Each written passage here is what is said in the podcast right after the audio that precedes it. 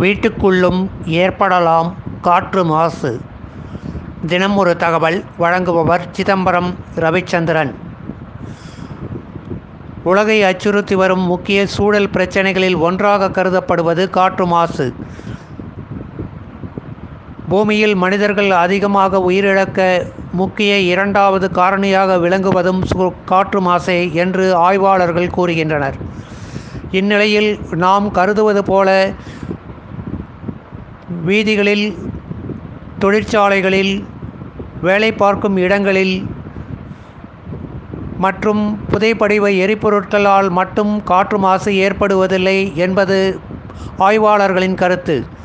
வீட்டிற்குள்ளும் நமக்கு தெரியாமல் நாம் அறியாமல் காற்று மாசு ஏற்பட்டு நச்சுகள் கலந்த காற்றையே நாம் சுவாசித்து கொண்டிருக்கிறோம் என்பது சமீபத்திய ஆய்வுகளின் முடிவு. வீட்டிற்குள் முக்கிய காற்று மாசை ஏற்படுத்தும் காரணிகள் எவை என்றால் முதலில் ஒவ்வொரு வீட்டிலும் வெளிச்சமும் காற்றும் வருவதற்கு வழி செய்யும் ஜன்னல்கள் மற்றும் கதவுகளே.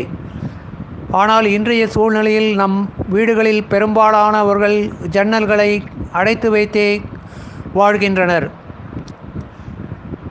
ஜன்னல்கள் திறந்து விடப்படும் பொழுது வெளிக்காற்று வருவதுடன் உள்காற்று நச்சுப் பொருட்கள் கலந்த காற்று வெளியேறி காற்றை சுழற்சி ஏற்பட செய்து காற்றோட்டத்தையும் ஏற்படுத்தும்.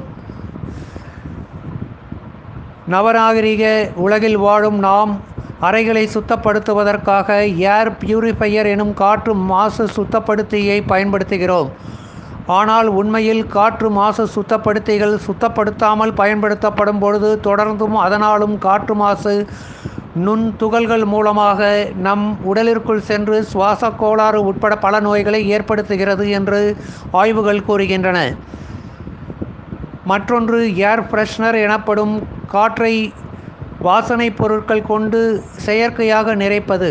இந்த ஏர் ஃப்ரெஷ்னர்கள் எனப்படுபவை செயற்கை ரசாயன பொருட்களால் ஆனவையே என்பதால் இவை வாகனங்களில் மட்டுமல்லாமல் நம் வீட்டிற்குள்ளும் ஒவ்வொரு இடத்திலும் அடிக்கப்படும் பொழுது அப்பொருட்களில் உள்ள நுண் துகள்கள் நச்சுப் பொருட்கள் காற்றில் கலந்து அது நம்மையே மீண்டும் தாக்குகிறது. நாய் பூனை போன்ற செல்லப்பிராணிகளை வளர்ப்பதும் ஒரு காற்று மாசு வழி ஏற்படுத்த உதவுகிறது என்று ஆய்வுகள் கூறுகின்றன. நாய் பூனை போன்றவற்றின் உடலிலிருந்து தெரியாமல் விழும் ரோமங்கள் காற்று மாசிற்கு முக்கிய காரணமாக உள்ளன. குறிப்பாக குழந்தைகள் வாழும் வீடுகளில் நுண் அளவில் இருக்கும் இந்த ரோமங்கள் காற்று மாசை ஏற்படுத்தி அவர்களுக்கு நோயை உண்டாக்குகிறது. இதனால் நாய் பூனை போன்ற செல்லப்பிராணிகளை குளிப்பாட்டி அவற்றை முடிந்த மட்டும் வீட்டிற்கு வெளியே வைத்து பராமரிப்பது நல்லது என்ற ஆய்வுகள் கூறுகின்றன.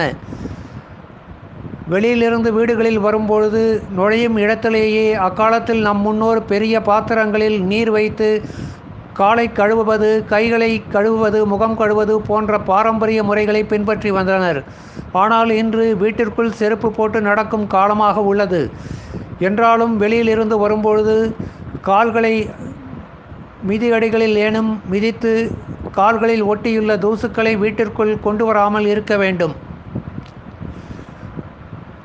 இது தவிர பூஜை அறைகளில் ஏற்றப்படும் தூபம் வாசனை பொருட்கள் கொண்ட ஊதுபத்தி போன்றவற்றில் ரசாயன பொருட்களை கலந்துள்ளன. இந்த ரசாயன பொருட்களால் காற்று மாசு ஏற்படுகிறது. இதுவும் காற்று மாசிற்கு வீட்டிற்குள் ஏற்பட ஒரு முக்கிய காரணி. காற்று மாசை தடுப்பதற்கு குறிப்பாக வீட்டிற்குள் ஏற்படும் மாசை தடுப்பதற்கு என்ன செய்யலாம்? கூடிய மட்டும் வீட்டை சுற்றிலும் மரங்களை வளர்க்கலாம். வீட்டைச் சுற்றி மரங்களை வளர்க்க இடமில்லாதவர்கள் கூட மனம் இருந்தால் மொட்டை மாடியில் தோட்டம் போட்டு வளர்க்கலாம். அதற்கும் இடமில்லை என்றாலும் கூட வீட்டிற்குள் வளர்க்கும் பல தாவரங்கள் குறிப்பாக காற்றை சுத்தப்படுத்தும் தாவரங்கள் இன்று உள்ளன. சமையலறையில் உருவாகும் சமையல் மூலம் ஏற்படும் புகை நச்சுப் பொருட்கள் காற்றில் கலக்கிவிட்டு மாசிற்கு காரணம் ஆக உள்ளது. இதை தடுப்பதற்கும் கூட சமையலறையில் மேடைகளில் வளர்ப்பதற்கு கூட இன்று செடிகள் உள்ளன. இத்தகைய வழிமுறைகளை பின்பற்றி காற்று மாசை தடுத்து சுத்தமான காற்றை கூடிய மட்டும் ஏற்படுத்தி சுவாசித்து இன்புற்று வாழ்வோம். நன்றி.